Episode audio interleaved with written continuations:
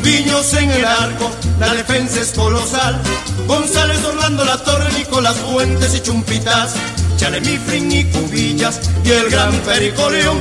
Baylón y Alberto Gallardo completan. Welcome back to the Peruvian Waltz podcast. I'm your host, Peter Galindo. Joining me this week is uh, Kevin Montalvan. Kevin, how are you doing? Doing well, Peter. I, I guess good to be as usual. Absolutely. Always happy to have you around. And making his podcast debut, uh, those of you who might be familiar with this uh, Twitter handle at Renato underscore Sun will be quite familiar with him, but uh, we've actually got the Renato on with us. Renato, welcome to the podcast. How are you doing? Hey, Peter. Um, this is Renato Vilchez. I'm a Peruvian American, born to Peruvian parents, living in New Jersey. I'm actually really happy to be part of this podcast. Actually, usually I would always be one of the main listener questions answering, but now it just feels great to be here. Well, we will get right into it. We'll start first with the recent Peru call ups. They were made on Friday. Ricardo Gareca unveiling his first Peru squad since November. 19 local players were called up. He could have added up to 22 for this camp that will be played from August 31st to September the 5th. Uh, ended up going with 19 as clubs could reject call ups for players and whatnot. So the breakdown of the squad is as follows we have two goalkeepers, five defenders, 10 midfielders slash wingers, and then two center forwards. The most players from a certain club that were called up were four from Deportivo Municipal, then three each from Melgar, La U, and Cristal, two from Cesar Vallejo, and then one each from Alianza Binacional, Cantolao, and San Martin. Uh, and a fun fact for you uh, Christian Ramos, the most cap player in this squad, has as many caps as the rest of the players combined. Um, I'll run through the list we have the goalkeepers in Jose Carvallo and Carlos Cáceda. Uh, the defenders, Christian Ramos, as mentioned, Eduardo Caballero, Paulo Fuentes, Nilson Loyola, Aldo Corzo. And then in the midfield, we have Armando Alfageme, Raziel Garcia, David Dioses, Jesus Pretel, Yamir Oliva, Kevin Sandoval, Sandro Rengifo, Rodrigo Vilca, Aldair Rodriguez, Christopher Gonzalez, Oslimg Mora, and Matias Succar. So those are the 19 names. Renato, I'll start with you, seeing as how you are the debutante, but uh, which call ups surprised you? Wh- which players are you happy to see on this list? So the two players I'm really happy to see on the list. That first is Oslimg Mora. I mean, no, lots of people must be happy, especially a certain someone who runs helps run this pod. And I'm really happy that he's in because he's got the speed, like the technical like aspects and the creativity. And it's always great to have more wingers to be under the radar for Peru, especially for for like the right wing as it's an area of heavy competition. And the second one is Matias Succar, because not Peru is having a striker crisis right now with Paolo out, and Matias Succar is someone that is in the eyes of Gareca um, to be seen. And also, there's also Aldair Rodriguez, right. who I've been loving for Binacional, even if I can disagree with the club a lot, but he's been in great, great form before and currently right now. For sure, he has been. Kevin, what about you? Which which names were you pleasantly surprised to see and/or were happy to see? Oh yeah, I mean, obviously, I'm excited to see Oslimg Mora. I think the guy has a lot of potential and he's demonstrated himself as a probably the best player at Alianza right now, aside from the, the center backs. I'm pleasantly surprised to see uh, Paulo Fuentes from Melgar, mm-hmm. center back, who I personally Very think, defender. Definitely, I, I, think he should have been at the the Pan Am games. Yeah. I think Solano completely missed out on that one. I'm excited to see Vilca. Oh, I Vilca he, is that's a big, big expectation uh, the Cueva comparisons, technical aspects. It's beautiful. For sure. Um, Vilca for me is also on the kind of list of players that I would have liked to have seen. Paulo Fuentes has Kevin mentioned, I still think he's been one of the more underrated young defenders in Liga Uno the last couple of years. Um, might not be as exciting as, say, a Gianfranco Chavez because obviously he is a couple years older, uh, but he's equally brilliant on the ball. I think he's very positionally sound. Vilca, exciting as hell, although he might be behind the likes of, you know, Peña, Flores for the 10 depth, uh, maybe Uriel Celi if he ever breaks through. I'd also like to see Sandro uh, as well, linked to Sporting Kansas City. He's very technically gifted, creates a lot of chances. Um, could be a name that we might see in the future as well, especially if he can move abroad. Um, but I'm with both of you guys in that Oslimg Mora, for me, might be the more exciting name or the most uh, exciting name. But Succar as well. He's been on fire this year. I think he can probably fit the number nine mold for Peru the best out of the non Paolo players. So I feel like that is very encouraging to say the least to, to see him in there. And it seems like Gareca has been very uh, excited by him too because he's watched every game of his since the restart, very much paying attention to him. On the other side, guys, um, Kevin, which call ups made you perplexed? Which ones were kind of making you scratch your head a little bit in terms of why is this player even being considered by Gareca at this point? I'm gonna say hands down Caballero. I think he has the the lowest ceiling of the of the guys called up. Personally, not a fan. Just kind of a a bigger, bigger, stronger center back that I, I could see you might use a piece like that, but it's unlikely he'll ever get a a debut with uh, La Selección. And like I understand why he called up Alpha He mm-hmm. Gareca seems to like him. He's called him a, a few times, but he's never used them, and we have a lot of depth there. So I think it could have been used for a, you know, some some players uh, younger, more interesting. Yeah, I probably agree with that. Uh, Renato, what about you? Which players were you not too happy or excited to see on the list? I gotta agree with Kevin on Caballero. Honestly, after that horrific pre-Olympico campaign, he was by far the worst player. Lazy. He's has no like care for the defense line and it just feels like a random call up. I just feel like the reason why he was called up is because Gareca possibly I no not possibly definitely wanted to call up Chavez, but there was a chance that Cristal said no, so he had to find someone else. And I guess another one would be Nilson Loyola. Yeah. I mean I understand why he called him up as he has some experience playing with Peru and maybe he can give some of the newer guys like a welcome, but honestly, I never really saw anything in Loyal. The best way you can describe him is as a poor man's Trauco. Yeah, I, I gotta agree with you on that, honestly. Loyola, for me, at least at this point, he's not selection quality. Um, and when you look at other names, and, and sure, some of these names might still be under consideration for Gareca, but I'll, I'll throw this back at you, Renato. Out of these two players, and you can say both if you want, but let's say they were available to be called up would you have liked to see someone like, say, Ivan Santillan or maybe Christian Carvajal, given how solidly they have started the campaign? Definitely Santillan. Even though like he has never been called up to the national team, he definitely knows more of his role as he's more experienced at dirty, and also he offers everything of a Trauco, like defense, like left back. Is very technically gifted and also, well, with Santillan, I feel like he's a bit more better defensively than Trauco is, as he yeah. tends to win most of his grounders, even in the air.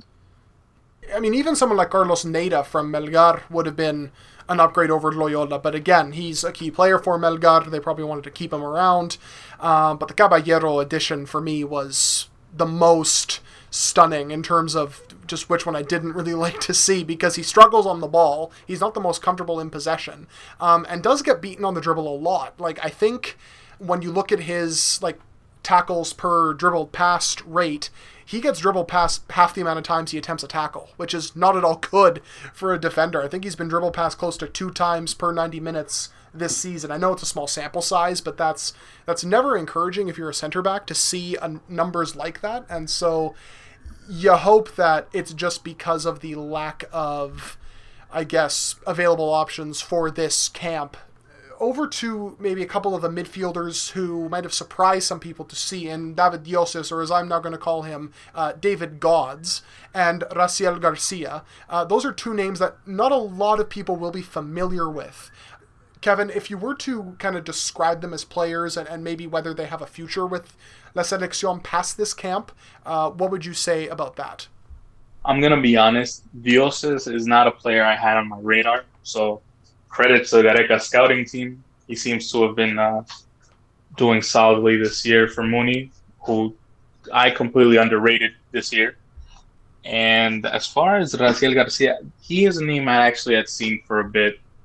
He's always been like a mainstay for for Cesar Vallejo, and I don't think he's ever really. I think he's been like a regular player for them. Mhm. Not very, not very um, one-minded for goal, but always trying to look for that extra pass. And I think that is it, it's a good it's a good opportunity to to show that he's looking at players outside of the big Limeño clubs because this guy has, has been you know having a regular year. Uh, same with Sandro Rengifo, and it might be their shot to to show what they got. Uh, Renato, what about you? What, what do you think about both Dioses and Garcia getting call ups for this camp? I don't really know much about Dioses, but Raizo Garcia, I've seen a bit of him, but it's not someone that I really thought of much for a La Selección call up. But at the same time, it's what you can always say. Everyone deserves a shot in the national team in some way or form. And for him, that's perfect. He's already getting noticed by Gareca, and he'll try his best to get like to convince him. And I'm happy. Guys, in terms of how many of these 19 players might be getting more call ups from now until Copa America, which names would you kind of pick off, uh, you know, like right off the, the bat in terms of favorites who you could see maybe sticking around in future call ups, provided the qualifiers do get played in the next couple of months here? Uh, Renato, who would you say would have the best chance of these 19 players to stick around with the national team over the next, say, 9 to 12 months? Well, aside from maybe possibly like the most like fixed like Conchita and maybe possibly Berdel and Caseram, Mhm. I would like I'd say Mora and Succar because they both of them are ju- are in the eyes of Gareca all the time, especially Succar. And as has been said before, Peru is in a striker crisis, and Gareca would like someone to at least be there to get the feel of being with La Selección. And definitely Aldair Rodriguez. In fact, I could definitely see him during Copa de America should he go abroad next year. For sure. Kevin, what about you? Which names of those 19 would you expect to see over the next year or so? Well, the the striker crisis is real, so I'm gonna put my faith in Aldair Rodriguez, since he is, you know, he's a champion in Peru, and he has a lot of uh, interest abroad. We've heard from Turkey, we've heard from Spain now, and it seems like it's something that's, that's gonna happen sooner or later. So I, I think he'll at least get a shot. I, I think he, he comes with a at least a better resume than, than some others that we've seen, like I don't know, uh, Mayora or Ivan Bulos, and see what what happens when he takes his shot. Another is, is definitely Osli Mora. I can see it since you know Flores is gonna be out for for this for a little bit. I don't think he'll make the qualifiers in October if if that does happen. Um, so the potential call up there. I mean, I, I agree with you guys. I think Rodriguez for sure is the more polished of the two center forwards that were called up. Succar, you can see, still has to work a little bit on his composure in the area, his his first touch and whatnot. But Rodriguez looks a little more advanced in all areas. Um, it obviously helps that he is older and quite a bit older than Succar. But the fact that he is getting the interest from abroad is going to help him. And if he does get that move, then you have to imagine he would be a favor to not only get into the squad, but eventually take over for Paolo, at least initially, uh, especially if he can keep that up. But I, I really hope that even guys like, I mean, as, as we said, Vilca can stick around, Jesus Pretel, even Sandro Rengifo, if he can get his move to MLS as has been rumored, which would be nice to see. Um, and obviously the ones who weren't included, like Chavez, like Martin Tavera, like Jairo Concha, who's been excellent to begin this this restart here. Over to the uh, under 20 players who were called up. They were called up as sparring partners for La Selección. Um, among those names are a couple of exciting talents in Uriel Celi and Sebastián Cavero. The Sudamericano Sub-20 begins in February, so getting a look at some of these players is crucial, uh, provided that tournament still does get played, of course. There's always an asterisk in this day and age. Um, but other than those names, Renato, what are your overall takeaways from that list of under 20 players? Well, Celi's obviously going to be the biggest like name out of all those called up as he's been playing like first team football as of late. I'm also really excited for Sebastián Cavero. I've always been like praising him so much, even though he hasn't debuted yet. But I also am really excited to see Nicolas Figueroa as well, because he's already re- like just this year he just scored two goals, and every time I watch him, he's always seems energetic and always ready to make an impact in the goal, like just score somewhere or just go fast.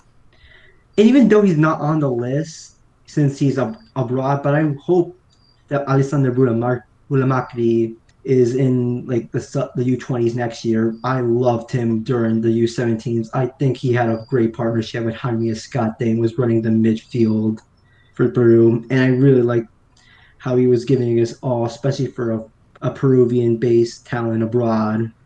Kevin, what about what about you? Which uh, well, which names intrigue you? Like, what what what were your overall takeaways from this? Um, I mean, a, a, couple of your boys are, are on this list, which I'm sure pleases you. always, always. I'm gonna I'm gonna personally say I'll, I'll go with different names.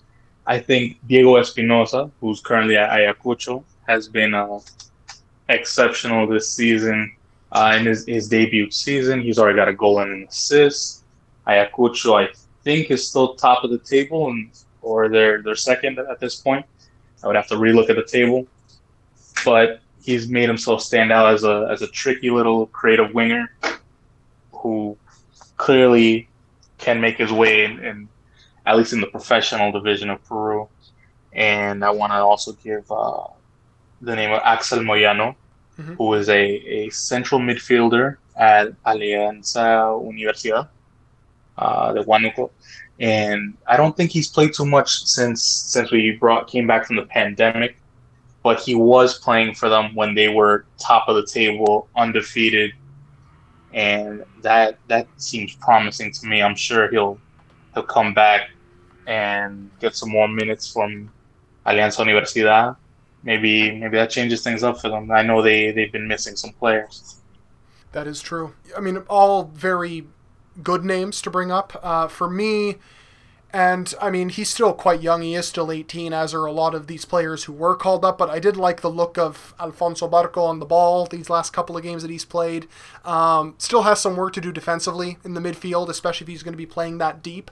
Um, but I do like how, I guess, silky smooth he looks in possession already at that age. But as uh, Renato said in our WhatsApp chat, uh, Cavero could basically turn out to be a left-sided Oslimg Mora. I mean, he was awesome at the Sudamericano Sub-17, and, you know, if he ends up getting some minutes for Alianza, perhaps those two could be uh, could be quite the the duo on the wings for for Alianza, provided Cavero gets some opportunities here, which I'm sure Salas will try to do. And we know the potential that Celi has, even though the move to Racing seems to be off, but uh, he's definitely going to be someone that will be on Peru's radar for quite some time.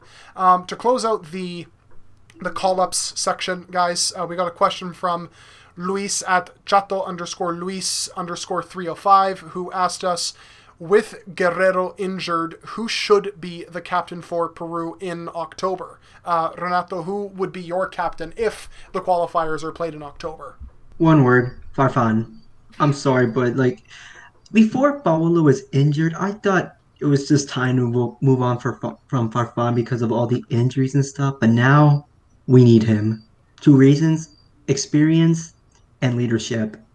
Especially, it, it showed, especially when Paolo was suspended, and also he, Farfan, led us to the World Cup against New Zealand. So he definitely knows how to lead as a captain.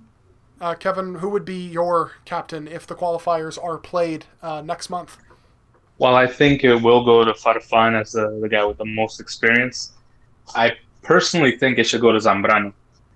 I think that it, it's his time. He's the original Capitán del Futuro, and he's.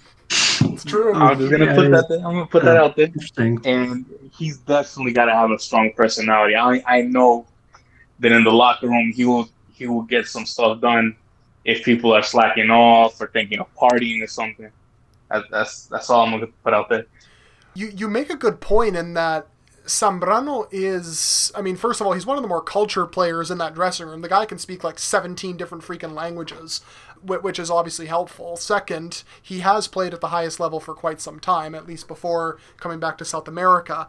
Um, you know, whatever you think about his performances on the pitch and maybe how aggressive he is, you do have to say he would be a strong locker room presence, um, provided he is still called up, which I assume he will be. But yeah, that, I mean that, that isn't a bad shot, but I assume Farfan will end up getting it should the time come for these qualifiers to begin.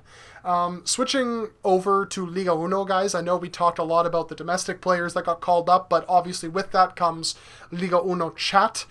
We'll start with some on the pitch matters. Let- Let's start a little more positively. We're three games into the restart for most teams, other than Alianza Binacional. Um, we've got a decent enough sample size from what we've seen from most of these teams. So, which team has surprised you in a positive way at this point? Uh, Renato, which which team would that be for you?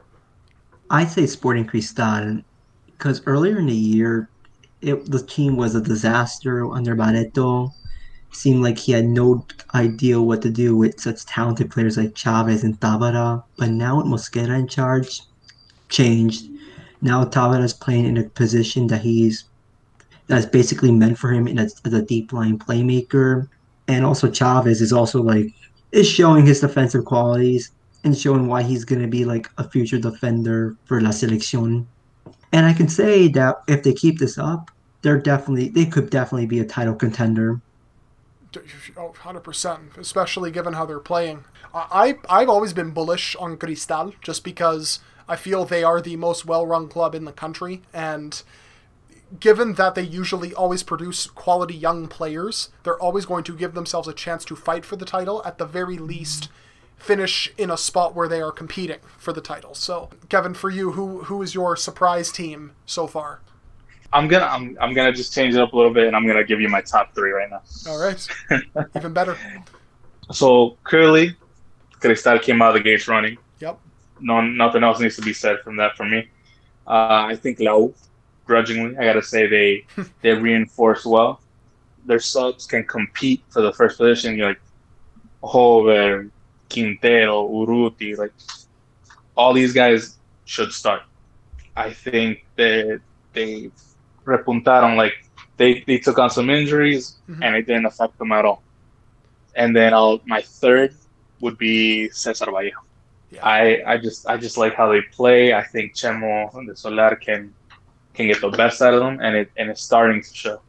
I I still have them as my, my team sneaking into a Sudamericana spot. Yeah, I, I mean that, that would have been my answer too, Cesar Vallejo. Um, I mean, I know last year they they looked really solid, and I think everybody expected them to be comfortably safe um, and to make a bit of a push in mid-table. But I mean, th- this year they've really pushed on and looked even better, um, which I'm very happy to see, especially given all the all obviously the stop-start nature of what 2020 has been. It's even more impressive that they're doing that. Um, on the more negative side, which team has been the most disappointing in your eyes? Kevin, I, I have a feeling I know where you're going to go with this, but maybe you might shock me. I don't know. It, it depends on if we're talking about how they play on the field or what they're doing off the pitch. Okay, then that, that's different. Because you know, there's a lot of teams competing for who's worst off the pitch. yeah, very true. On the pitch, I, I want to say Alianza has been a bit disappointing to me, uh, but I, I'm certain that'll, that'll come back. They have like eight injuries or injuries, sickness. Um, aside from them, Melgar. I'm I'm gonna be honest. I I don't know what's going on with them. They like they need to drink Mike's Magic stuff or something. Yeah.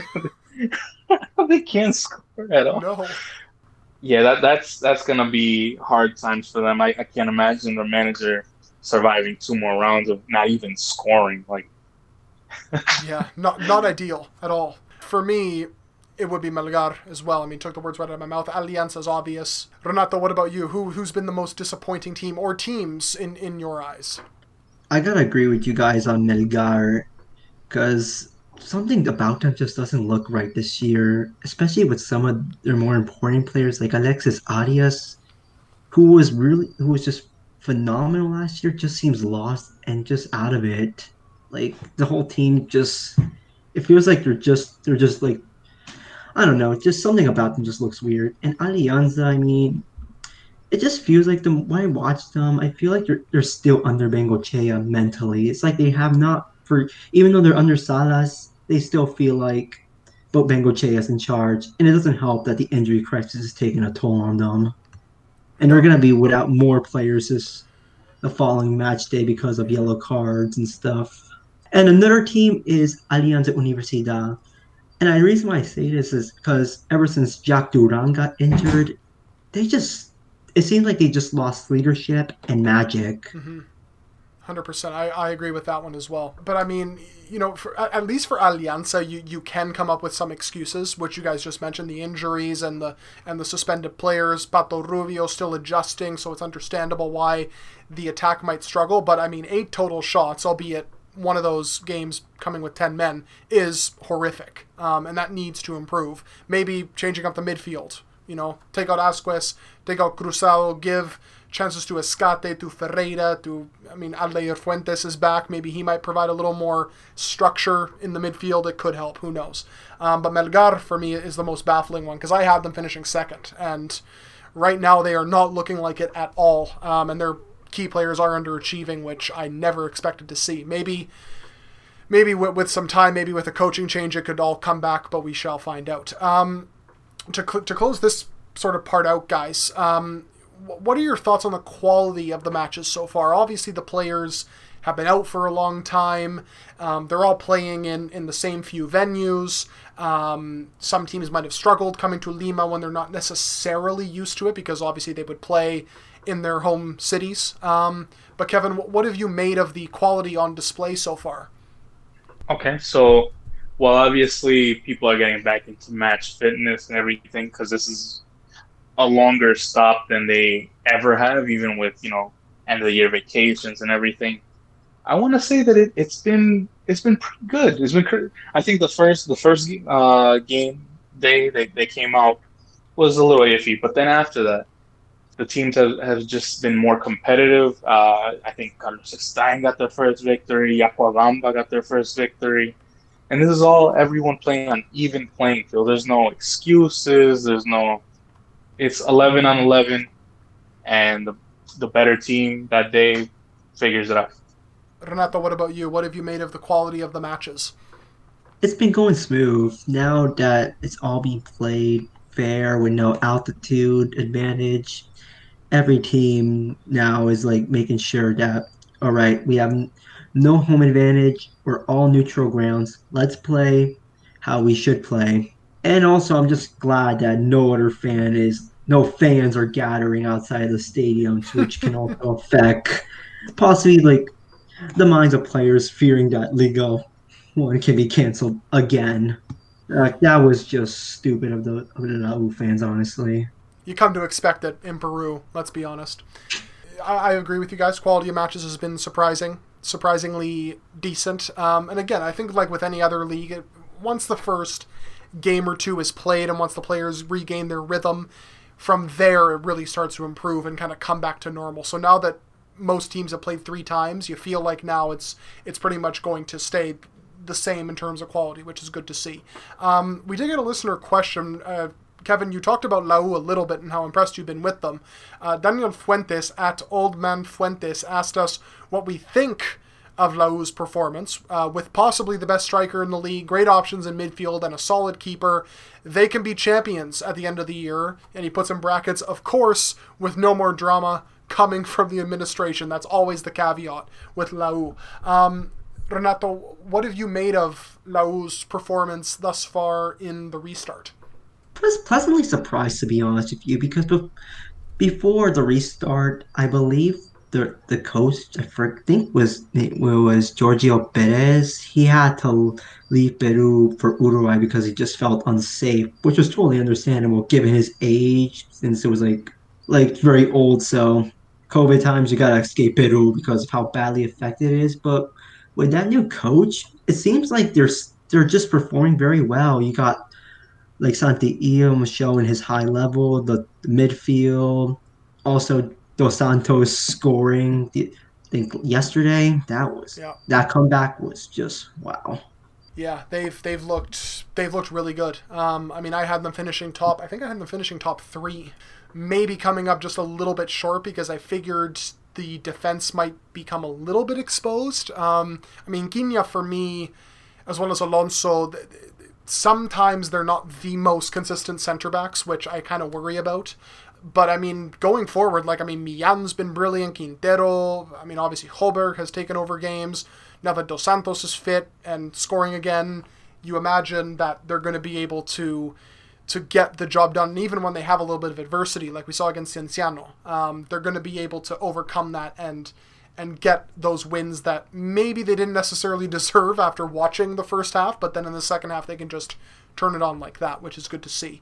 Um, guys, it wouldn't be a Liga Uno section in 2020 if we didn't talk about some really god awful, horrendous behavior off the pitch. Uh, this time it's Llacuabamba. Um, personnel from the club have been fined and suspended for three to four years uh, for violating Liga Uno's safety protocol. A club executive, doctor, kinesiologist, and goalkeeping coach were among those sanctioned. Um, we just actually heard recently that Llacuabamba actually got their bus driver to imper- like you can't make this up. They got their bus driver to impersonate a doctor so that they could essentially meet protocol, which is just ridiculous. Um, Kevin, maybe you can fill us in a little bit more on those details and maybe give us your thoughts on what is a complete debacle.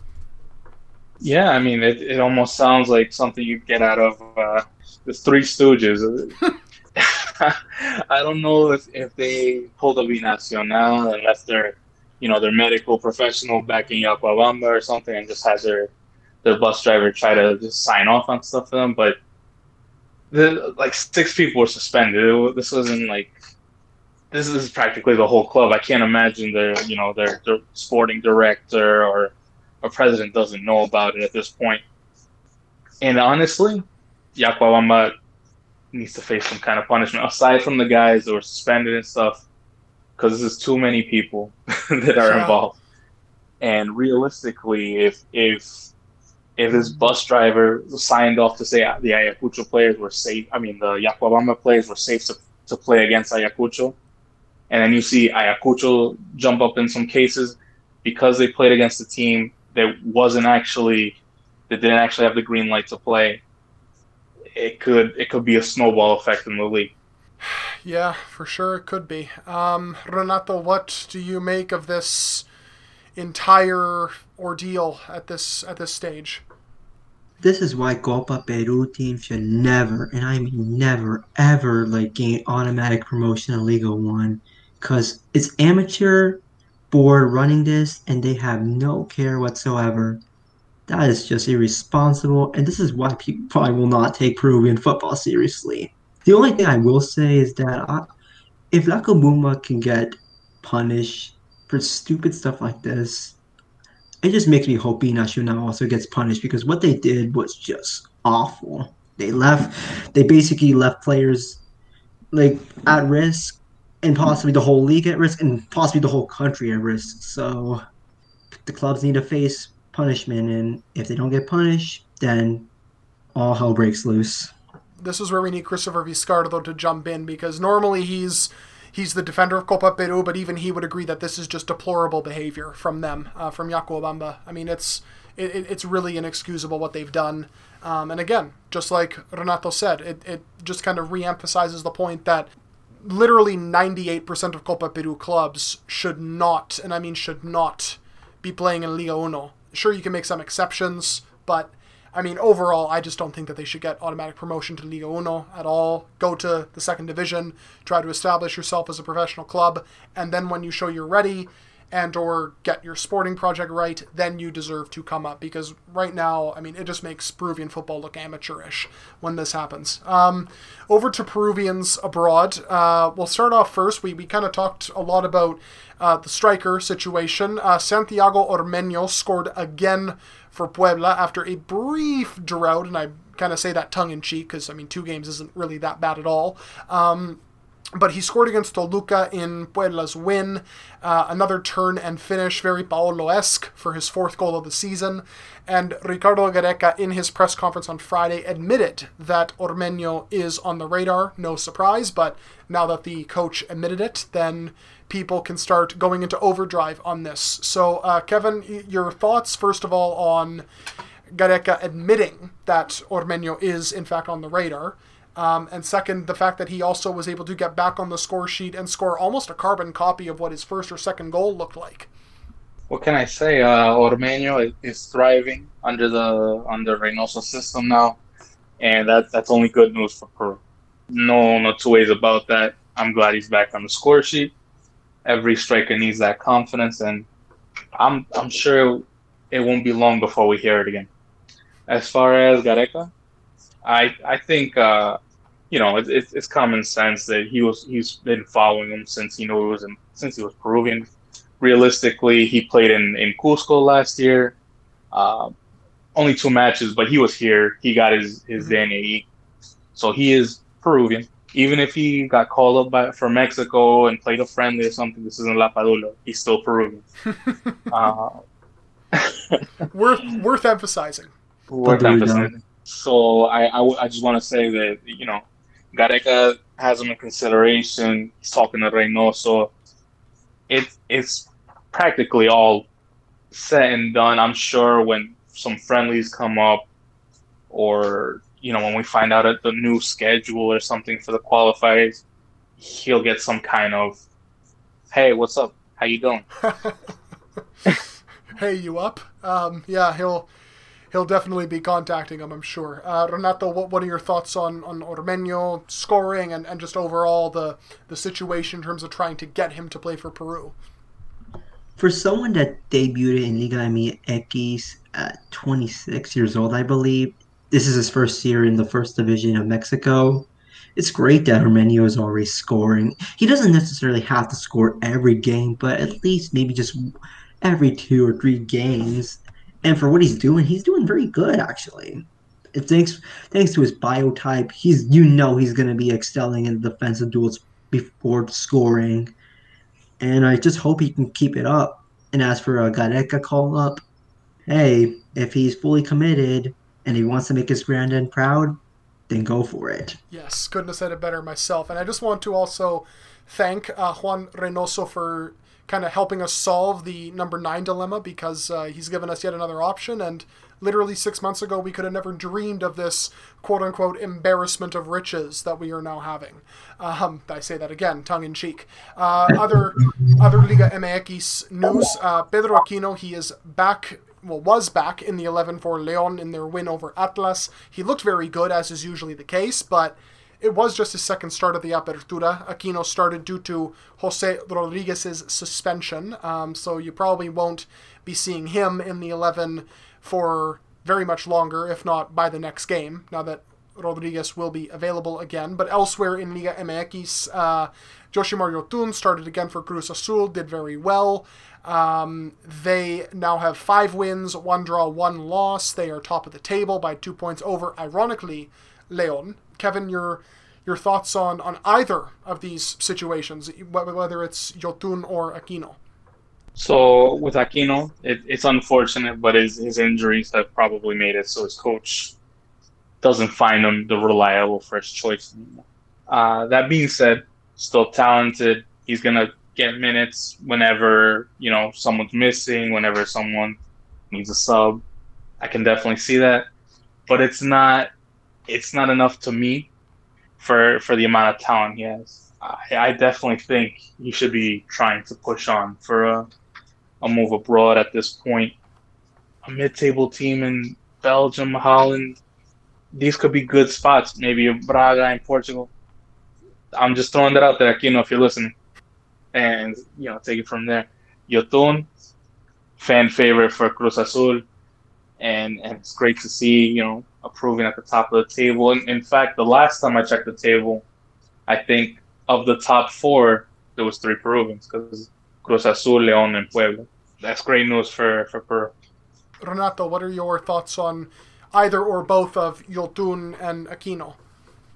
For Aquino, it's like what Kevin said. Um, it's unfortunate Aquino has lost his place in the starting lineup, but at the same time, I can't blame his coach because Aquino's injury prone as talented as he is, if he gets injured, that's not good news. And even when Aquino subbed on, he can always at least provide some support, even at times an impact in the midfield.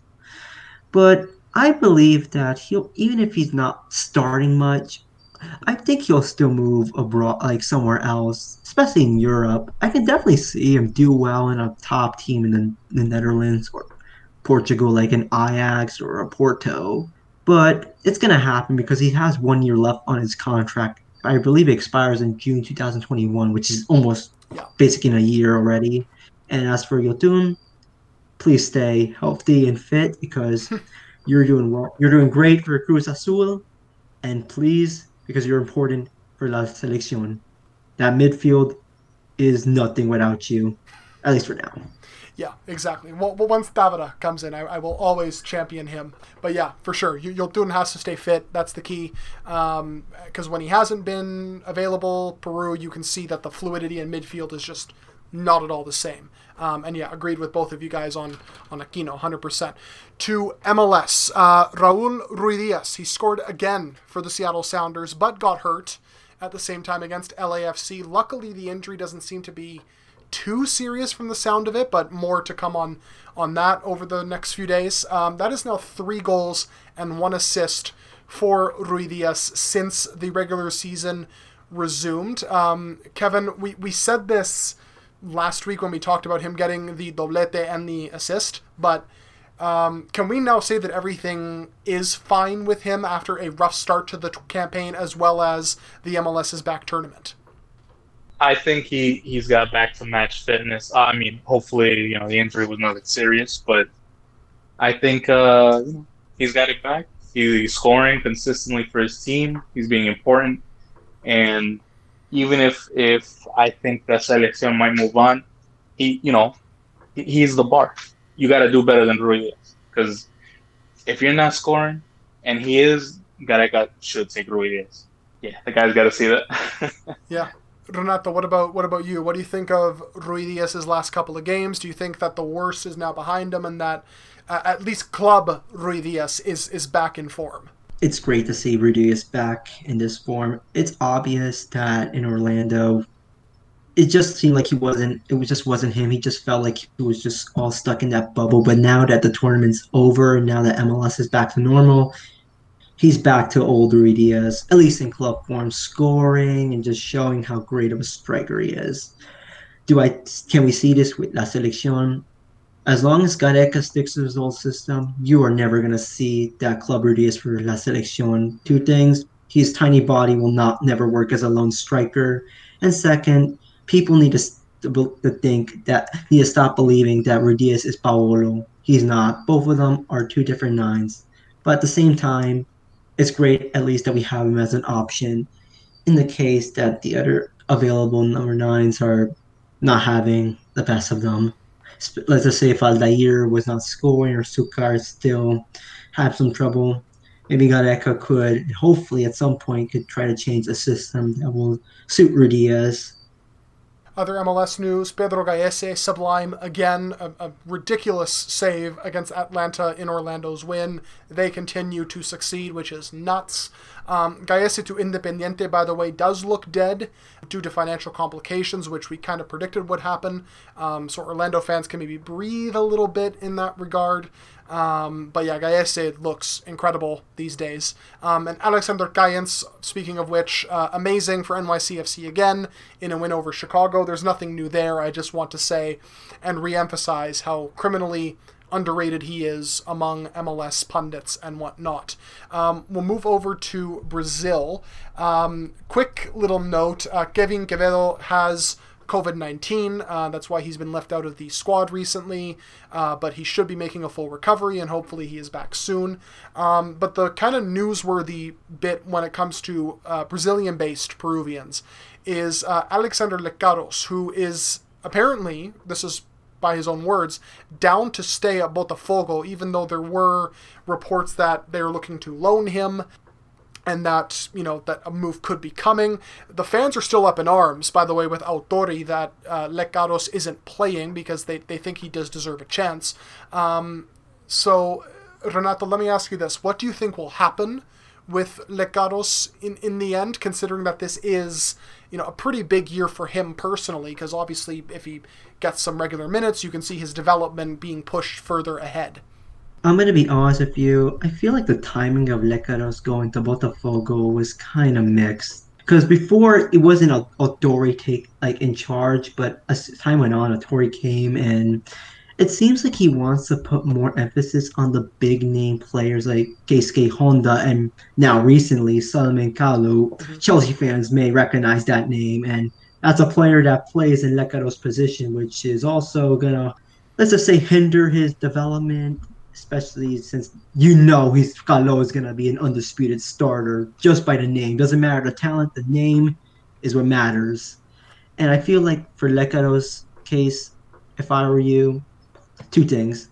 One, get some muscle because just by looking at you, I don't think a coach would want to like risk somebody you're like in that biotype to play as a left winger. It basically Lecaros just looks like a mini Cueva to say the least. Not trying to be harsh, but trying to give him some advice. And second, if you were to go on loan, just go somewhere where you're guaranteed the development in the playing time because at your age, at near 21, you would want to get at least consistent minutes. And hope, and you know what? And when you come back, show the coach, whoever it is, everything you got, and you'll be succeeding. Think of someone like Jefferson Soteldo at Santos. It's been also just been like a kind of a bit of a bad luck for the Peruvians in Brazil. I mean, Quevedo already got COVID, Pacheco kind of lost a place at Fluminense, mm-hmm. and Paolo unfortunately got injured. So not really the best of luck for our Peruvians in Brazil, to say the least. But hopefully things change. Let's move over to a couple of European-based players. Um, Miguel Trauco, he tested positive for COVID 19, but uh, he tweeted that all he has to do is a physical examination, get cleared for that, then he's fine to return to Saint Etienne. As for his future, which is what we'll talk about here, Saint Etienne did reportedly turn down four loan offers for Trauco because they just want to sell him outright. Um, and then Trauco's agent came out and confirmed that there are three offers uh, in Europe for him. So the Olympiacos deal might not be dead yet. Kevin, I know we've talked about this ad nauseum, but I mean, do you ultimately see Trauco getting that move? There is another month and a bit to go in the transfer window, and, and seeing as Saint Etienne does want to kind of let him go, do, do you feel like eventually a move will get pushed through? Yeah, I'm gonna be honest. I, I think you know it, it might just go, come up against the wire, but Olympiacos has the money. It just depends on on if they have any other offers at the time. But it seems like they, they do want him. And the other two offers, whether they are, you know, real or uh, or something his agent is putting to put pressure on Olympiacos, it, it's only good for, for Trauco. I, I don't I don't see him staying at Saint Etienne. I understand him saying he's willing to stay and fight for a spot and everything, but it's not happening while Paul is while uh, his coach is there currently. So that move, I'm hoping it happens. For sure, I think we all are because he needs to be playing. He can't experience another Flamengo disaster. Um, Last player we'll, we'll touch on here is uh, Jean Pierre Rhyner. Uh, he might be leaving Cadiz either on loan or permanently because they want to sign a new centre back, and Rhyner isn't in the club's plans. Had been appearing in some friendlies, but now we probably see why that has been the case. Renato, your thoughts on this development? Uh, where could you see uh, Rhyner landing as well? It must be a shame because it doesn't. It didn't help that Rhyner got injured during the his Segunda Division season for three months, and let's be honest, it just cost a place in the team. And now it seems like he's no longer wanted. at Cádiz, which it sucks because like it seemed like he was very excited to play in La Liga, but fortunately it's football. Honestly, if I can see him go somewhere, I hope it could be somewhere like FCM Emmen. I would like to see him Araujo and Baina. But I wouldn't say Rhyner not finding a club or clubless wouldn't be the worst thing for Peru because let's be honest, central defenders is the area of least concerns. Uh, so that'll do it for us this week. Thank you, everybody, again for listening. You can uh, follow me, Peter Galindo, at Galindo PW. You can follow the show at Peru Waltz. Um, Kevin, what is your Twitter and any final shout out for you this week? You guys can can follow me at K Montalvan7. And as far as shout outs, I good luck to all the guys that got called up and and the U20 guys as well guys are, are pretty much training under Gareca as well, so make the most of it. Uh, Renato, what is your Twitter? Uh, not that I'm sure some listeners won't be familiar with it already, but what is your Twitter, and do you have a final shout out this week? It's Renato underscore Sun, and also all I gotta say is good luck to those called up by Gareca. Show everything that you got, and let's hope that maybe we could see you wearing our beautiful jersey and sing our national anthem in front of thousands of people. That's what we want to see. Yes, including the thousands of people. Hopefully, we can get fans back in the stadiums very soon as well. Uh, so that'll do it for us. This is the Peruvian Waltz team, and we are signing off. en el arco, la defensa es colosal. González Orlando La Torre, Nicolás Fuentes y Chumpitaz. Chalemifrin y Cubillas y el gran Perico León. Baylón y Alberto Gallardo você.